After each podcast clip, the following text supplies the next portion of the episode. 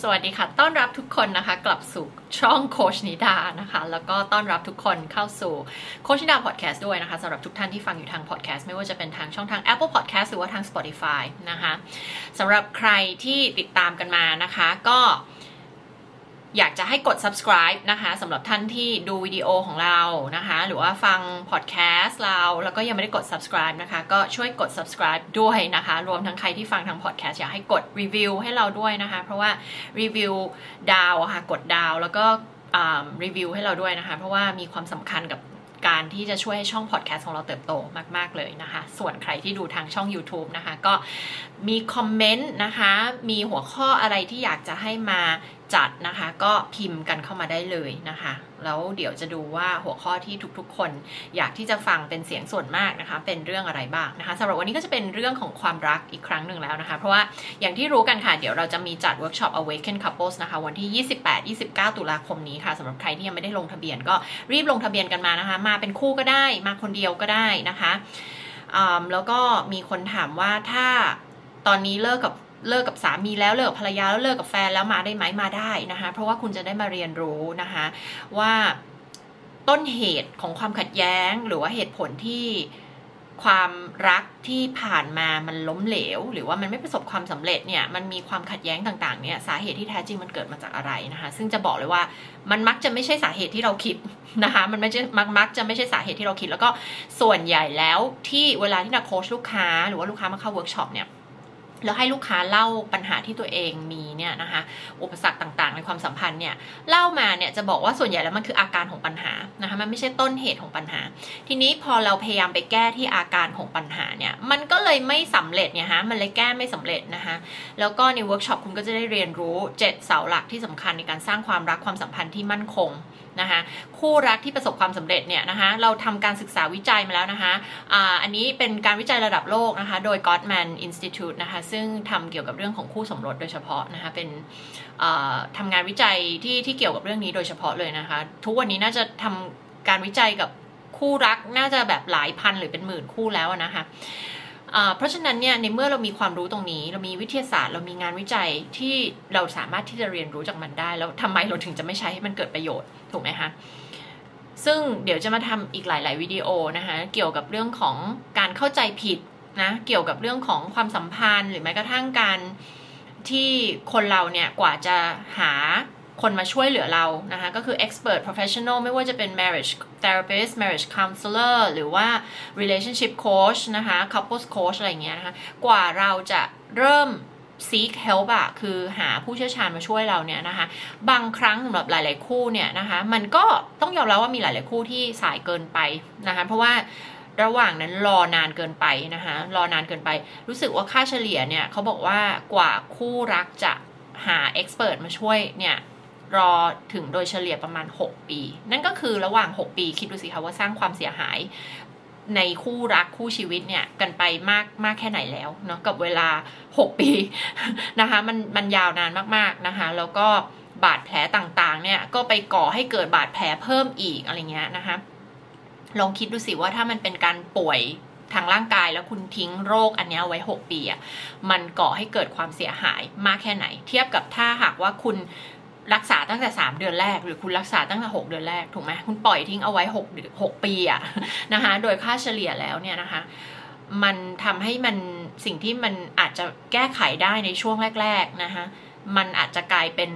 เกิดรอยร้าว เกิดปัญหาทับซ้อนอะไรมากมายอะค่ะจนมันถึงจุดที่แตกหักหรือว่าฝ่ายใดฝ่ายหนึ่งหมดรักไปแล้วอะไรเงี้ยนะคะ เพราะฉะนั้นเนี่ยสิ่งที่ได้อยากให้ทุกคนทำความเข้าใจแล้วเดี๋ยวนี้จะไปพูดในอีกวิดีโอหนึ่งนะคะ ก็คือเหตุผลว่าทำไมเราถึงต้อง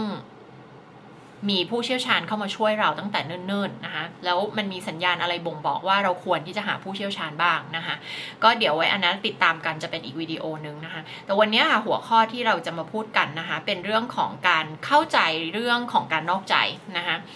ซึ่งการนอกใจไม่ใช่แค่การนอกกาย แต่ว่า หมายถึงการนอกใจไม่ว่าจะเป็นเรื่องของ emotional เขาเรียกว่าอะไร การการนอกใจคือในเชิงของการที่เราคิดที่จะมีความสัมพันธ์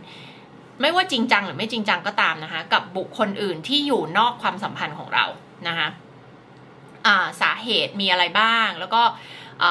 เขาเรียกว่า ต้นเหตุอะต้นเหตุของปัญหาเนี้ยเกิดมาจากอะไรนะคะเพราะว่าการนอกใจเนี่ยนะคะมันคือแค่อาการของปัญหาเท่านั้นเอง เพราะฉะนั้นถ้าคู่รักเนี่ยอยากจะไปแก้ปัญหานี้จริง ๆ ต้องกลับไปทำความเข้าใจเลยค่ะว่า เหตุผลที่เกิดการนอกใจคืออะไร ซึ่งอันนี้เราจะเราจะตัดตัดความสัมพันธ์ทั้งหลายที่เป็นการนอกใจ เนื่องจากเป็นคนเจ้าชู้นะสมมติว่าบอกว่าเป็นนิสัย นิสัยเจ้าชู้อยู่แล้ว ไม่ว่ากับคนไหนก็เป็นแบบนี้อยู่แล้วอะไรเงี้ยนะคะ อันนี้เราตัดทิ้งไปนะคะเราไม่พูดถึง อันนี้เราจะพูดถึงความการนอกใจที่ไม่ได้ตั้งใจไม่ได้ไม่ได้ตั้งใจที่จะเกิด ไม่ได้มีการวางแผนให้เกิด ไม่ได้เกิดจากสิ่งที่เป็นนิสัยหรือความชอบของคนใดคนหนึ่งในความสัมพันธ์นั้นนะคะเหตุผลที่เราจะตัดบุคคลหรือคู่รักที่มีคนที่เจ้าชู้อยู่ในความสัมพันธ์นั้นไปเนี่ยนะคะ เพราะว่า ถ้าหากว่าเจ้าชู้เนี่ยนะคะ ก็คือมันเป็นมันไม่ใช่ปัญหาแล้วไงคะมันเป็นส่วนหนึ่งของนิสัยที่ค่อนข้างถาวรของบุคคลคนคนนั้นนะคะแต่ต้องบอกอย่างนี้มันก็มีหลาย ๆ คนที่เจ้าชู้ เพราะว่าเอาจริง ๆ แล้วอะ่ะการเจ้าชู้อะก็มาจากทรมาในอดีตนะคะทรมาแล้วก็การที่เคยเห็นตัวอย่างแบบนั้นในครอบครัวอะไรอย่างนี้เป็นต้นนะคะ เพราะฉะนั้น ที่ที่ถามว่าตั้งใจไหม หรือว่ามีนิสัยที่เจ้าชู้ไหมนะคะต้องถามอย่างนี้มากกว่าว่า คนคนนั้นอยากจะเปลี่ยนตัวเองหรือเปล่า อืมนะคะแต่ในวิดีโอเนี้ยจะจะจะพูดถึงความสัมพันธ์ที่เกิดการนอกใจที่ไม่ได้ตั้งใจละกันนะคะทีนี้ถามว่าแล้วแล้วถ้าลูกค้าเนี่ยอยู่ในความสัมพันธ์ที่มีคนใดคนหนึ่งเนี่ยเจ้าชู้เป็นนิสัย อ่าอย่างนี้เราจะให้คำปรึกษาได้ไหมนะคะก็ต้องดูว่าเป้าหมายของการมารับคำปรึกษาคืออะไรนะคะหลายหลายคนบอกว่าช่วยทำให้แฟนของฉันเนี่ยเลิกเจ้าชู้หน่อยนะคะอันเนี้ยเราไปควบคุมใครไม่ได้ เราไปเปลี่ยนแปลงใครไม่ได้นะคะแล้วถ้าหากว่ามันเป็นสิ่งที่เขาไม่ได้คิดว่าผิดนะคะสมมติว่าแฟนของเราคิดว่าการที่เขาเจ้าชู้ หรือเขามีหลาย ๆ คนหรืออะไรเงี้ยไม่ได้ผิดนะคะ มันไม่ใช่ปัญหาละ ในเชิงที่ว่าเราปัญหาคือมันเป็นปัญหาที่เราต้องไปแก้ไปเปลี่ยน แต่อันนี้ไม่ใช่ปัญหาเพราะว่ามันเป็นนิสัยของเขาที่เราไปทำอะไรไม่ได้นะคะจริงอยู่เราอาจจะเหมือนกับออกกฎกติกา หรือว่าขู่ว่าเดี๋ยวฉันจะเลิกแล้วนะ อย่างนั้นอย่างนี้ได้นะคะ แต่ว่ามันก็ไม่ได้ไปแก้ที่ต้นเหตุอยู่ดีนะคะเขาก็อาจจะแอบทำหรือว่ามีหลาย ๆ คนแล้วไม่บอกคุณอยู่ดี ก็มีความลับอยู่ดีนะคะเพราะฉะนั้นอันนี้ที่เราบอกว่ามันมันไม่ใช่ปัญหาหรือที่เราเรียกว่า perpetual problems เนาะที่นาเคยทำวิดีโอเรื่องของปัญหา 2 แบบก็คือปัญหาที่แก้ได้กับปัญหาที่แก้ไม่ได้ อันนี้เป็นปัญหาที่แก้ไม่ได้เพราะว่าเจ้าตัวเขาไม่ได้อยากแก้ เจ้าตัวเขาไม่ได้มองว่าเป็นปัญหานะคะแต่เมื่อใดก็ตามที่เจ้าตัวเขารู้สึกว่าเป็นปัญหานะคะหรือว่าใครที่ฟังอยู่ตอนนี้นะแล้วรู้สึกว่าตัวเองเป็นผู้หญิงเจ้าชู้ ผู้ชายเจ้าชู้เนี่ยนะคะแล้วก็หลายๆคนอาจจะรู้ด้วยว่ามีที่ไปที่มาจากอะไร เช่นเห็นตัวอย่างในครอบครัวมาก่อน หรือว่ามี ทรมา มีปมในเรื่องของการที่รู้สึกว่าไม่เป็นที่รักอะไรเงี้ยนะคะ ซึ่งจริง ๆ แล้วอะความเจ้าชู้ก็มาจากสาเหตุเหล่านั้นแหละค่ะนะคะ สมมุติว่าคุณฟังอยู่แล้วคุณรู้สึกว่าคุณรู้ตัวแล้วโอเค อ๋อ มันมีต้นเหตุที่ทำให้เราเป็นแบบนี้ เรารู้สึกไม่เป็นที่รัก เรารู้สึกขาดรักนะหรือเราเห็นตัวอย่างแบบเนี้ยในครอบครัวมาก่อน เป็นตัวอย่างที่ไม่ดีในครอบครัวมาแล้วก็ เรากลายเป็นบางคนก็เกลียดสิ่งนี้ด้วยนะ คือหมายถึงเคยเห็นพ่อแม่เป็นแบบนี้แล้วเกลียดสิ่งนี้แบบโกรธมาก แต่ว่าตัวเองก็กลายเป็นคนแบบนั้นเพราะอะไร ก็อย่างที่บอกเพราะว่าคนเราจะเรียนเรียนรู้ พฤติกรรมที่เราเห็นแล้วก็ลูกจะเป็นเหมือนพ่อแม่ ไม่ไม่ได้เป็นเหมือนสิ่งที่พ่อแม่บอกให้ทำแต่ว่าสิ่งที่เขาเป็นเลย เราก็จะก๊อปปี้มานะคะแน่นอนแหละก็ไม่ใช่ว่าทุกคนจะก๊อปปี้มานะคะก็แล้วแต่เคสนะคะบางคนก็เห็นตัวอย่าง สิ่งเหล่านี้จากครอบครัว แล้วก็ถ้าไม่กลายเป็นคนแบบนั้นซะเอง ก็จะไปดึงดูดคนที่เป็นแบบนั้นเข้ามาเป็นคู่รักเราอะไรเงี้ยนะคะมันก็จะมีทุกอย่างมันสามารถอธิบายได้นะคะจากอดีตของเรานะคะทีนี้หากว่าฟังอยู่รู้สึกว่าเออแล้วแล้วเราเป็นคนเจ้าชู้อะนะคะแล้วเรารู้ตัวแล้วเราไม่ได้อยากเป็นอย่างนั้นจะต้องทำยังไง ก็ต้องกลับไปเยียวยาบาดแผลทางจิตใจเหล่านี้นะคะก็คือ unresolved trauma ต่างๆ เหล่านี้นะคะที่เกิดมาจากวัยเด็กจากครอบครัวเนี่ยนะคะแล้วก็ ทำความเข้าใจว่าแท้ที่จริงที่เราทำพฤติกรรมเจ้าชู้เนี่ยจริง ๆ เราโหยหาเราต้องการอะไร เราต้องการความรักเราต้องการการยอมรับ เราแบบขาด self-esteem ถูกไหมเราก็เลยต้องการที่จะแบบไปหา self-esteem เนี่ยในในบุคคลต่างๆนะแต่มันไม่ได้เป็นการหา self-esteem หรือเพิ่ม self-esteem อย่างได้ผลนะคะเพราะฉะนั้นถามว่าถ้าหากว่าจจ้าตัวแฟนของเราหรือว่าใครที่ฟังอยู่รู้สึกว่าตัวเองเป็นคนเจ้าชู้แล้วอยากเปลี่ยนตัวเองอะ่ะ เปลี่ยนได้แน่นอนค่ะ นะคะแต่มันต้องมาจากตัวคุณอยากที่จะเปลี่ยนนะคะทีนี้กลับมาที่คนที่ถามว่าถ้าแฟนเราเจ้าชู้แล้วเรามาโค้ชกันเนี่ย เรามาด้วยกันทั้งคู่เนี่ยแล้วจะแก้ปัญหาได้ไหมนะคะก็อย่างที่บอกถ้าแฟนคุณไม่ได้อยากเปลี่ยนนะคะมันก็ไม่มีช้อยส์อื่นนอกจากให้คุณยอมรับความจริงนะคะเพราะฉะนั้นเนี่ยถ้ามาโค้ชกันแล้วเจอเคสแบบเนี้ยนะคะก็ แล้วคุณเลือกที่จะต้องอยู่ด้วยเหตุผลอะไรก็แล้วแต่ด้วยเรื่องลูกหรือเรื่องอะไรก็แล้วแต่เนี่ยนะคะแล้วคุณเลือกที่จะอยู่สิ่งที่ดีที่สุดก็คือ เราก็จะช่วยโค้ชให้คุณยอมรับความจริงได้นะคะแต่ทุกอย่างก็คือขึ้นอยู่กับตัวคุณว่าเป้าหมายของคุณต้องการอะไรนะคะคุณท้ายที่สุด วิชั่นหรือว่าวิสัยทัศน์ที่คุณมีกับชีวิตตัวเองเนี่ยคืออะไรคุณอยากมีความสัมพันธ์แบบไหนนะคะก็คือต้องเป็นตัวคุณที่จะเลือกเพราะมันคือชีวิตคุณถูกไหมมันไม่มีใครที่จะมีคำตอบให้กับคุณนะคะนะบอกได้ว่าโอเค ความสัมพันธ์ที่คุณจะอยู่กับคนที่เจ้าชู้เนี่ยมันไม่เฮลซี่หรอกนะคะแต่ถ้าคุณมองว่าโอเค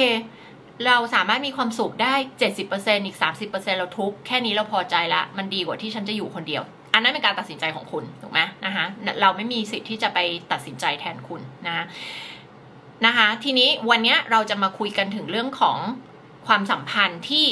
มีเกิดการนอกใจแต่ไม่ใช่เป็นกรณีของการเจ้าชู้แบบซ้ำๆซ้ำๆเป็นแพทเทิร์นแบบนั้นนะคะแต่เป็นการเจ้าชู้ที่ไม่ใช่พูดผิดเป็นการนอกใจที่เกิดขึ้นครั้งเดียวนะคะแล้วมันเป็นความผิดที่เราต้องการที่จะฝั่งที่นอกใจต้องการที่จะแก้ไข แล้วก็เกิดการให้อภัยกัน แล้วก็กลับมาสร้างความไว้ใจแล้วก็ไปต่อกันให้ได้ จับมือกันไปต่อให้ได้เนี่ยนะคะเดี๋ยวเราจะมาทำความเข้าใจนะคะซึ่งเคยได้ทำวิดีโอเรื่องนี้ไปละนะคะแต่วันนี้เราจะมาพูดกันถึงเรื่องของอต้องทำยังไงต่อนะคะเมื่อเมื่อเกิดแบบนี้นะคะอธิบายไปก่อนนะคะว่าสาเหตุที่เกิดเนี่ยเกิดมาจากอะไรนะคะ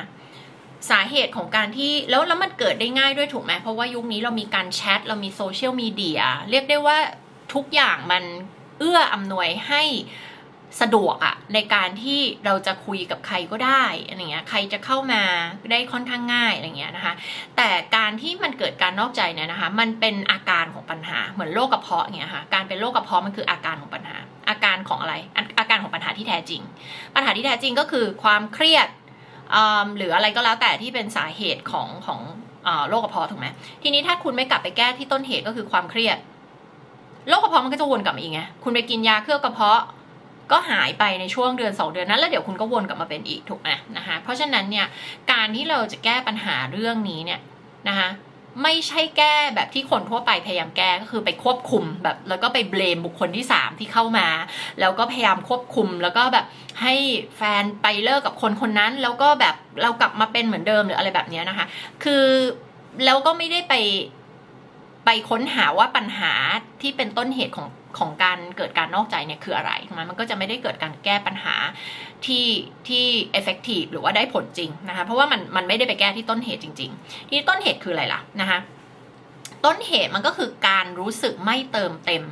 ในความสัมพันธ์นั้นๆนะไม่ว่าจะเป็นเรื่องของ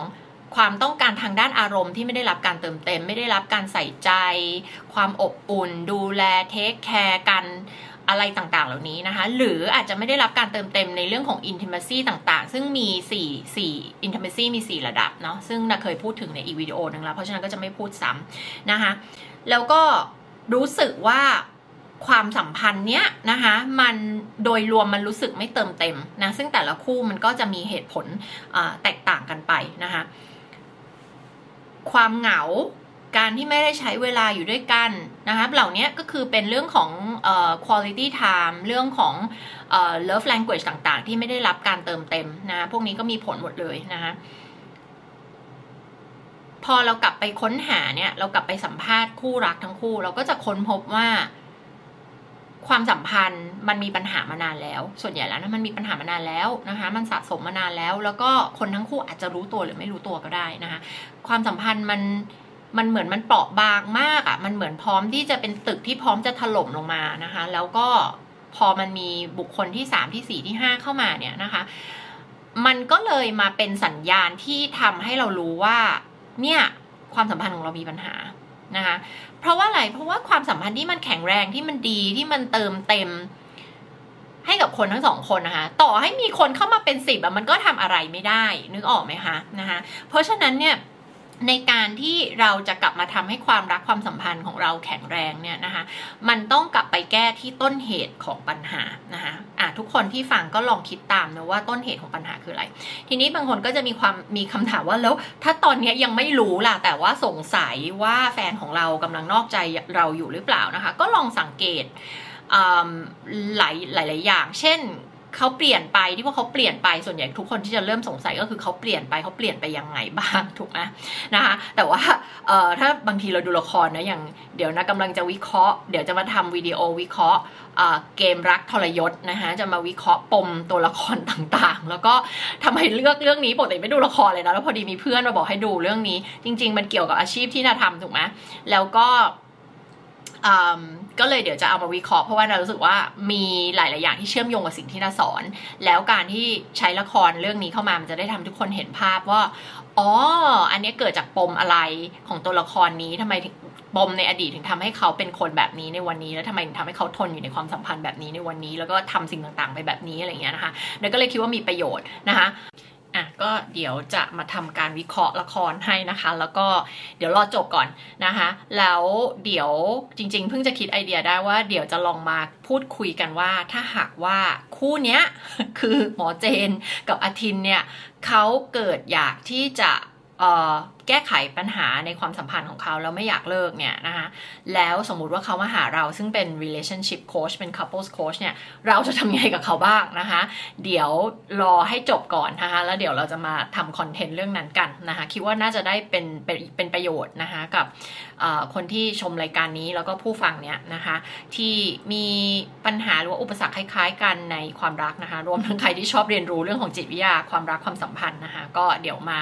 เรียนรู้ผ่านละครกันนะคะรู้สึกว่านานๆทีเราจะมีละครที่สามารถเรียนรู้วิเคราะห์และเกิดประโยชน์นะคะถึงถึงแม้ว่าจะเป็นละครที่รีเมคจากต่างประเทศมาเนี่ยแหละนะคะ ก็มีความน่าสนใจหลาย ๆ มุมค่ะเดี๋ยวเรามาคุยกันนะคะ ทีนี้เดี๋ยวเรามาคุยกันต่อนะคะ ก็ไม่คิดไปถึงเรื่องละครได้ไง ก็เจอเส้นผมเนาะก็เลยนางเอกก็เลยรู้ว่า เอ๊ะ เริ่มสงสัยก่อน เกิดอะไรขึ้นทำไมมีเส้นผมของ ในเรื่องก็คือเป็นคนชื่อเคสเนาะซึ่งผมเขาสีบลอนเหมือนกับผมเขาทำสีบลอนมาก็เลยแบบมันไม่ใช่ผมของเขาแน่นอน ไม่ใช่ผมของนางเอกแน่นอนอะไรเงี้ยนะคะเขาก็เลยเริ่มสงสัยพอเขาเริ่มสงสัยนี่แหละ ก็เลยเป็นจุดที่ทำให้เขาเริ่มสืบนะคะซึ่งอันนี้ก็จะ reflect ถึงความสัมพันธ์ในชีวิตจริงแหละนะคะว่า มันมักจะมีอะไรที่ทำให้เกิดความสงสัยขึ้นมานะคะซึ่งหลาย ๆ ครั้งอาจจะไม่ใช่เส้นผม อาจจะไม่ใช่แบบรอยลิปสติกอยู่บนปกเสื้อเหมือนในละครเนาะแต่ว่า จะเป็นความเหินห่างนะคะหรือว่าความรู้สึกอะไรบางอย่างที่เปลี่ยนไปที่ทำให้คนทั้งสองคนและคนอีกคนหนึ่งรับรู้ได้นะคะว่ามันมีอะไรบางอย่างเปลี่ยนไปมีอะไรบางอย่างที่แบบไม่เหมือนเดิมอะไรเงี้ยนะคะเกิดการเหมือนห่างห่างไปทางความรู้สึกอะไรเนี่ยอะไรอย่างเงี้ยนะคะหรือว่าอาจจะดูมีรับลมคมในอะไรเงี้ยหลาย ๆ อย่างนะคะที่ทำให้เกิดความสงสัยทีนี้พอเกิด อันนี้ก็คือใครที่สงสัยอยู่ว่าเฮ้ยเกิดความสงสัยทำไงดีนะคะ แนะนำแบบนี้ค่ะ อืม จะแนะนำแบบไหนดีละ่ะ คืออันเนี้ยต้องต้องต้องไม่มีใครตัดสินใจแทนได้นะมันมีสองทาง อันที่หนึ่งก็คือสงสัยแล้วสื่อสารกับคู่รักของคุณนะคะว่าคุณรู้สึกแบบนี้นะคะแล้วก็ดูสิว่าแฟนของคุณเขาจะอธิบายว่ายังไงนะคะ แล้วดูสิว่าเขาสนใจใส่ใจนะคะความรู้สึกของคุณหรือเปล่านะคะแล้วก็ดูว่าเขามีปฏิกิริยาตอบสนองนะคะกับสิ่งที่คุณสงสัยยังไงบ้างนะคะกับอันที่สองนะคะที่บางคนอาจจะเลือกทำคือไม่ถามแต่ว่าจะตามสืบตามเก็บหลักฐานเลยอะไรเงี้ยนะคะหรือว่าบางคนอาจจะบอกว่าเคยถามแล้วเขาไม่ยอมรับอืมนะคะ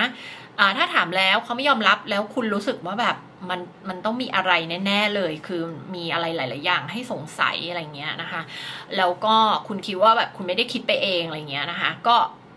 นะว่าก็ไม่ผิดที่คุณจะเก็บหลักฐาน หรือว่าหาคนมาช่วยนะคะ ในการหาความจริงเนาะเพราะว่าก็คงไม่มีใครที่อยากจะถูกหลอกไปเรื่อยๆเนาะถูกแบบนอกใจไปเรื่อยๆ แล้วก็ไม่ได้รู้ความจริงนะคะ เพราะฉะนั้นเนี่ยการจะหาทางในการเก็บหลักฐานก็ไม่ใช่เป็นเรื่องที่ผิดค่ะนะคะอันนี้ก็แล้วแต่ว่าคุณจะเลือกทำยังไงนะคะ นะคะพอรู้แล้วอะสมมติข้ามสเต็ปไปถึงการที่เรามีหลักฐานละเรารู้ละ แล้วก็มันรู้กันหมดทุกคนละโอเคว่ามันเกิดการนอกใจนะคะแล้วก็มีบุคคลที่ 3 เข้ามาเนี่ยสามสี่ห้าอะไรก็แล้วแต่เนี่ยนะคะเราจะทำยังไงนะคะในเชิงของการแก้ไขนะคะสมมุติว่าเป็นกรณีที่คู่รักทั้งคู่ต้องการที่จะกลับมาทำความรักความสัมพันธ์ของตัวเองให้ดี นะคะสมมุติ เพราะว่าถ้าถ้าถ้าเป็นอีกแนวนึงก็คือต้องการจะเลิกกัน อันนั้นมันก็ค่อนข้างชัดเจน อันนั้นก็คงจะเป็นเนื้อหาของอีกวิดีโอนึงว่าอะเราจะเลิกกันยังไง เลิกกันยังไงให้มันราบเรียบไม่ใช่ราบเรียบสิคำว่าราบเรียบคงไม่ใช่ แต่แบบเลิกกันยังไงให้ให้มันมีทางออกที่ดีที่สุดสำหรับคนทั้งสองคนนะคะ แต่วันนี้เราจะไม่พูดถึงกรณีนั้น เราจะพูดถึงกรณีที่แบบคนทั้งคู่ต้องการที่จะไปต่ออยู่ด้วยกันต่อเนี่ยจะต้องทำยังไงบ้างนะคะ ก่อนอื่นเลยต้องเข้าใจก่อนเลยว่า การที่เกิดเหตุการณ์แบบนี้นะคะ มันก็จะส่งผลต่อความไว้ใจนะคะในความสัมพันธ์ ซึ่งมันเป็นอะไรที่สำคัญมากนะคะสำหรับเรื่องของ trust เพราะฉะนั้นเป้าหมายแรกของเราคือการมา repair ตรงนี้ trust ตรงนี้ให้มันกลับมาเหมือนเดิม ให้มันมีความไว้ใจเหมือนเดิม ซึ่งถ้าบอกว่าหลาย ๆ คู่บอกว่าเดิมทีก็ไม่ได้มีอยู่แล้ว ก่อนเกิดการนอกใจ trust ในความสัมพันธ์ก็ไม่มีไม่ได้มีอยู่แล้วอะไรเงี้ย อันนี้ก็ต้องกลับไปสำรวจต่อค่ะว่าเกิดมาจากอะไรทำไมคนหนึ่งหรือคนทั้งสองคนในความสัมพันธ์ถึงมีปัญหาเรื่องของ trust ทำไมมี trust issue ทำไมมีประเด็นเรื่องของการไว้ไว้ใจนะ ซึ่งแน่นอนแหละ ทุกคนอาจจะเบื่อคำนี้นะก็คือมันกลับไปที่อดีตค่ะนะคะ มันกลับมาจากวัยเด็กว่าคุณเติบโตมายังไงนะคะ ซึ่งแน่นอนแหละ ไม่ว่าจะโค้ชใครทุกครั้งเนี่ย โดยเฉพาะเรื่องของความรักความสัมพันธ์แล้วก็จะ take personal history ก็คือเราจะมาสัมภาษณ์กันค่ะ เราจะมาพูดใช้คาว่าสัมภาษณ์อาจจะดูเป็นทางการเนาะ มันไม่ใช่คำสัมภาษณ์มันก็คือนั่งพูดคุยกันนี่แหละนะคะว่าเติบโตมายังไงวัยเด็กเป็นยังไง ความสัมพันธ์ระหว่างพ่อแม่เป็นยังไง ความสัมพันธ์ระหว่างเรากับพ่อแม่เป็นยังไง ก็จะถามทั้งสองฝ่ายถึงเรื่องของ family of origin ของแต่ละแต่ละฝ่ายฝ่ายสามีฝ่ายภรรยา หรือเพศอะไรก็แล้วแต่เนี่ยนะคะ ก็คือของของคุณแฟนทั้งคู่เนี่ยนะคะว่าเป็นยังไงบ้างเติบโตมายังไง มีมุมมองต่อเรื่องความรักยังไงนะคะ แล้วคนที่มีปัญหาในเรื่องของความไว้ใจค่ะ พอเรามองย้อนกลับไป พอเราแบบชวนกลับไปคิดเรื่องอดีตอะไรเงี้ยนะคะ ก็จะเติบโตมาในครอบครัวที่มีประเด็นในเรื่องของการไว้ใจ เช่นรู้สึกแม่ไว้ใจพ่อไม่ได้ พ่อไว้ใจแม่ไม่ได้ เคยเกิดการนอกใจอยู่ในครอบครัวอะไรแบบนี้หรือว่าตัวเราเองเนี่ยไว้ใจพ่อแม่เราไม่ได้อย่างเงี้ยค่ะ เคยเกิดการหักหลัง เคยเกิดการ หักหลังเคยเกิดคำว่าหักหลังหรือทรยศเนาะสำหรับ betrayal ถามว่าอ้าวแล้วพ่อแม่จะหักหลังลูกได้ไง หรือทรยศลูกได้ไง มันก็คือการที่ทำอะไรบางอย่างที่รู้สึกไม่ปลอดภัยกับตัวลูกอะค่ะนะคะที่รู้สึกไม่ไม่ปลอดภัยเช่นแบบบางทีอาจจะเป็นคำพูด บางทีอาจจะเป็นการกระทำบางทีอาจจะเป็นการ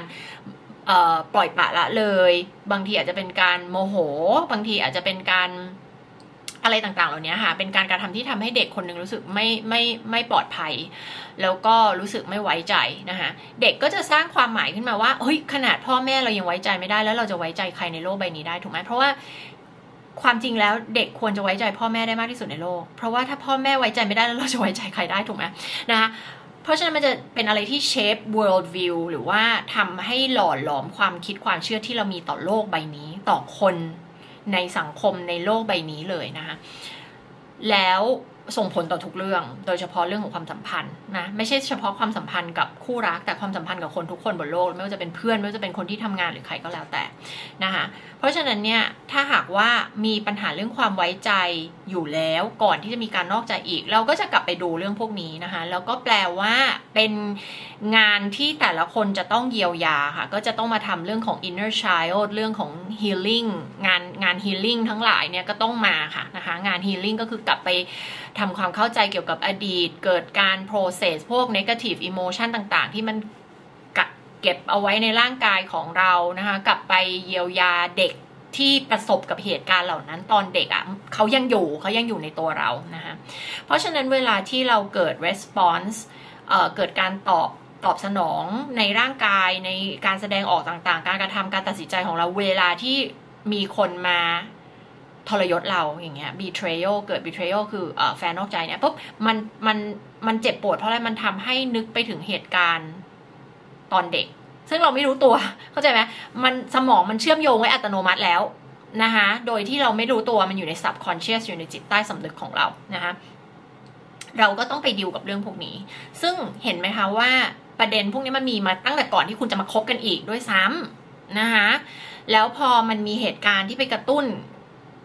เนี่ยอย่างเช่นมีคนที่สามที่สี่เข้ามาเนี่ย มันก็เลยทำให้เจ็บปวด แต่ว่าสาเหตุเขาเรียกว่าต้นเหตุของเรื่องนี้มันมาตั้งนานแล้วมันเกิดมาตั้งนานแล้วนะคะ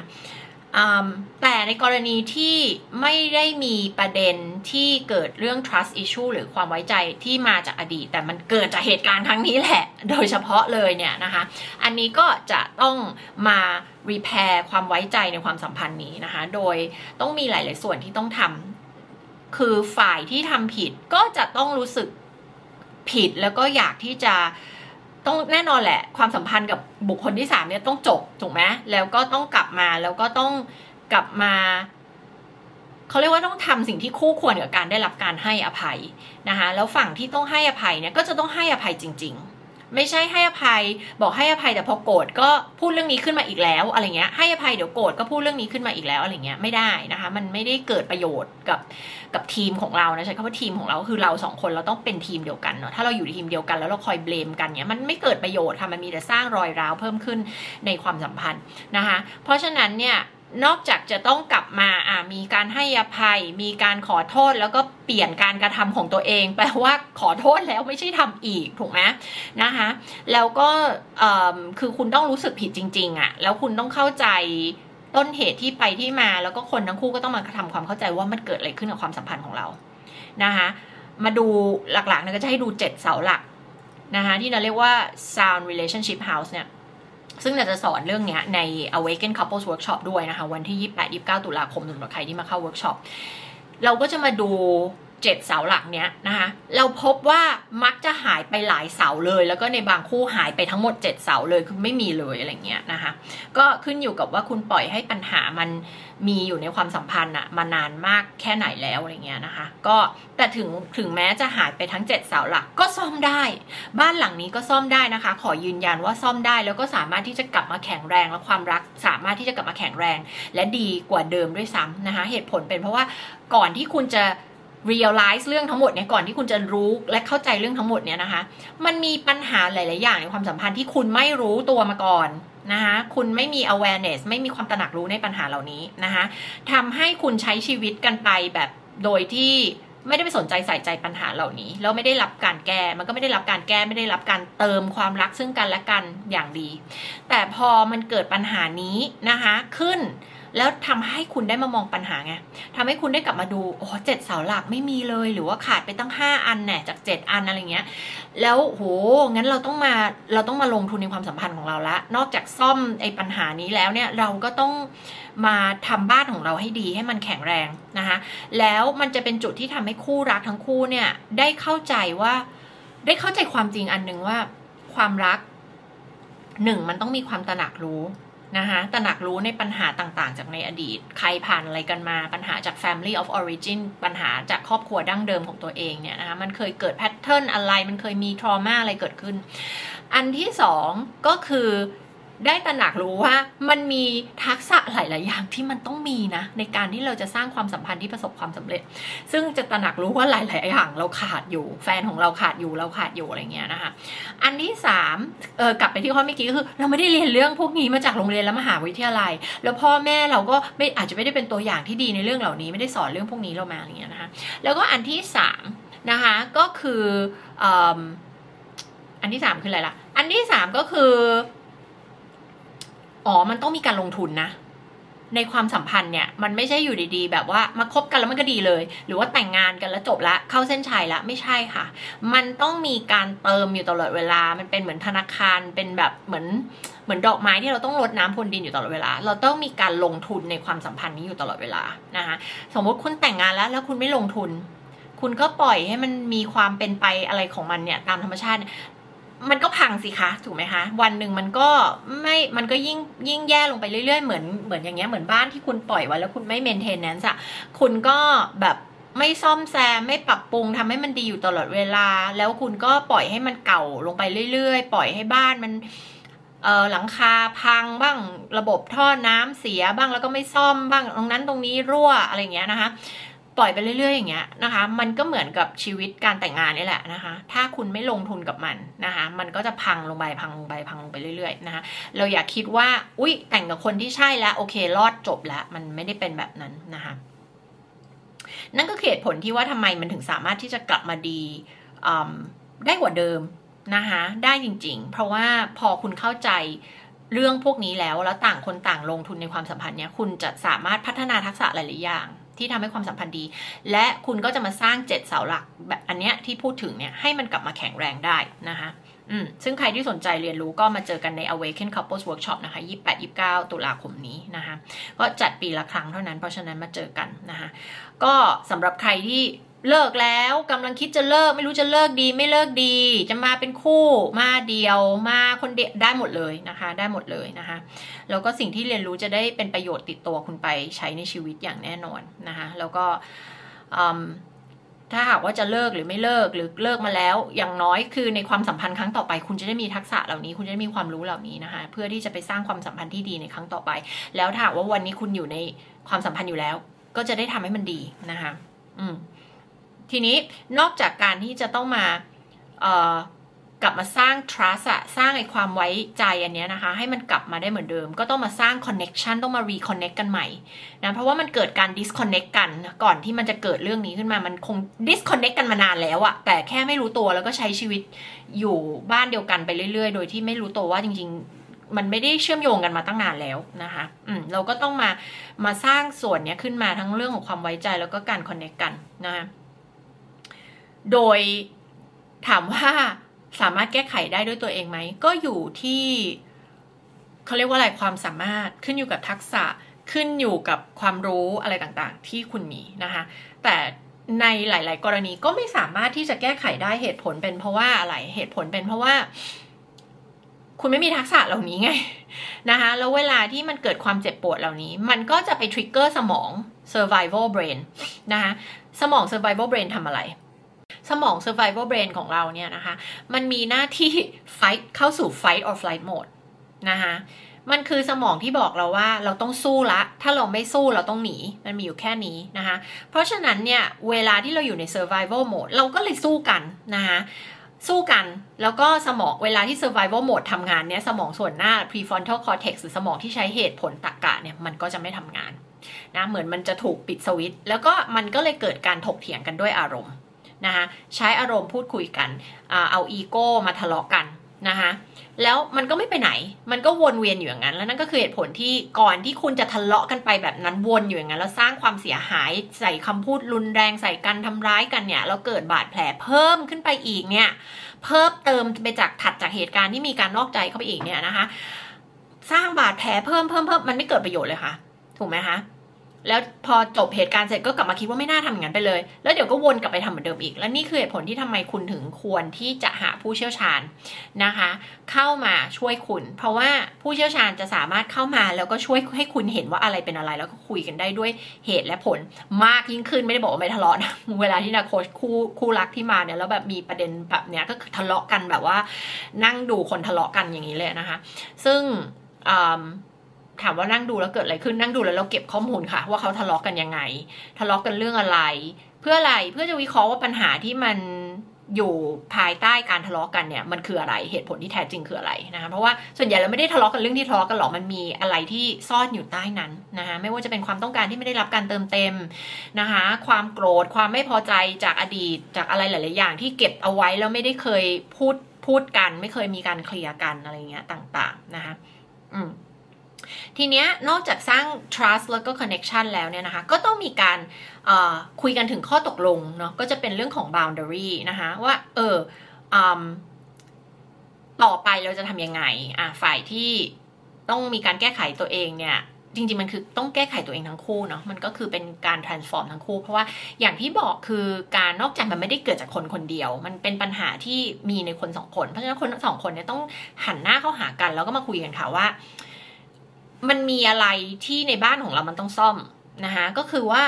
ประเด็นที่มันเกิดแบบนี้ตั้งแต่แรกมันขาดอะไรอยู่เนาะในเจ็ดเสาหลัก แล้วก็ต่อไปเนี้ยเราจะทำยังไงนะคะ เราจะรับมือกับกับเรื่องที่แบบอะสมมติบางครอบครัวมีที่แบบว่ามีคนเข้ามาตลอดเลยอย่างเงี้ย เออ ดันเป็นคนมีเสน่ห์แล้วมีคนเข้ามาตลอดทำยังไง เราจะจัดการอย่างกับเรื่องเหล่านี้นะคะ แล้วก็เราเราจะ ป้องกันไม่ให้มันเกิดปัญหาเหล่านี้ได้ยังไงนะคะแน่นอนคือพอเราสร้างเจ็ดเสาหลักของบ้านเราให้แข็งแรงขึ้นมาเนี่ยแน่นอนล่ะค่ะมันก็จะเป็นการป้องกันไม่ให้คนอื่นเข้ามาต่อให้คนอื่นเข้ามาเข้ามาไม่ได้นึกออกไหมคะนะคะเพราะฉะนั้นเป้าหมายของเราเนี่ยก็จะเป็นนอกจากเรื่องของการสร้าง boundary แล้วก็จะเป็นเรื่องของการพัฒนาการสื่อสาร ยกระดับ ทักษะการฟังการเข้าใจความต้องการของแต่ละคน การเติมเต็มความต้องการของแต่ละคน การตอบสนองต่อบิดอันนี้ซึ่งเคยพูดในอีกวิดีโอนึงไปแล้วนะคะว่าคู่ที่ประสบความสำเร็จในความรักเนี่ยเขาจะตอบสนองต่อบิดประมาณ 88%มั้งใช่ไหมเทียบกันกับคู่รักที่ล้มเหลวเนี่ยเขาตอบสนองน้อยกว่ามาก ๆอะไรเงี้ยนะคะเพราะฉะนั้นเนี่ย เหล่านี้ค่ะคือทักษะที่เป็นความรู้เป็นทักษะที่คนทั้งคู่ต้องเข้าใจ เพื่อที่จะกลับมาทำให้ความรักของตัวเองเนี่ยดีขึ้นมา แล้วก็มีอะไรต่างๆ เยอะแยะมากมายนะคะ ที่นาได้แชร์ในหลาย ๆ วิดีโอ อันนี้ลองเล่าให้ฟังคร่าวๆว่าอะมันต้องกลับมาทำอะไรบ้างนะคะ เวลาที่มันเกิดกรณีแบบนี้นะคะการเซต boundary นะคะก็คือเกิดกฎกติกาที่ต้องมี นะคะขอบเขตความสัมพันธ์สำหรับความสัมพันธ์ของเรานะคะกฎกติกาคืออะไร ใครต้องเป็นยังไงบ้างนะคะแล้วก็ต้องมีการสื่อสารที่ตรงไปตรงมาเปิดเผยจริงใจนะคะนั่นแปลว่า ใครมีความไม่โอเคในเรื่องอะไร คือสามารถที่จะสื่อสารกันได้แบบที่รู้สึกปลอดภัย แล้วก็สื่อสารแล้วอีกฝ่ายก็เกิดการตอบสนอง ไม่ใช่สื่อสารไปแล้วอีกฝ่ายก็แบบ เออ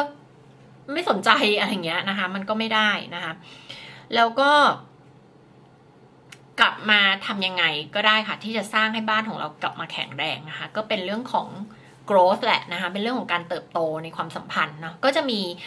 เรียกง่ายๆถ้าเราเปรียบเทียบความสัมพันธ์นี้เหมือนบ้าน มันจะมีงานซ่อมแซมแล้วก็จะมีงานตกแต่ง แล้วทำให้บ้านหลังนี้มันดีมากยิ่งขึ้นนะคะในความสัมพันธ์นี้นะคะ อันนี้ก็จะเป็นการ พูดถึงกรณีที่เกิดการนอกใจแล้วจะต้องไปยังไงต่อนะคะ ก็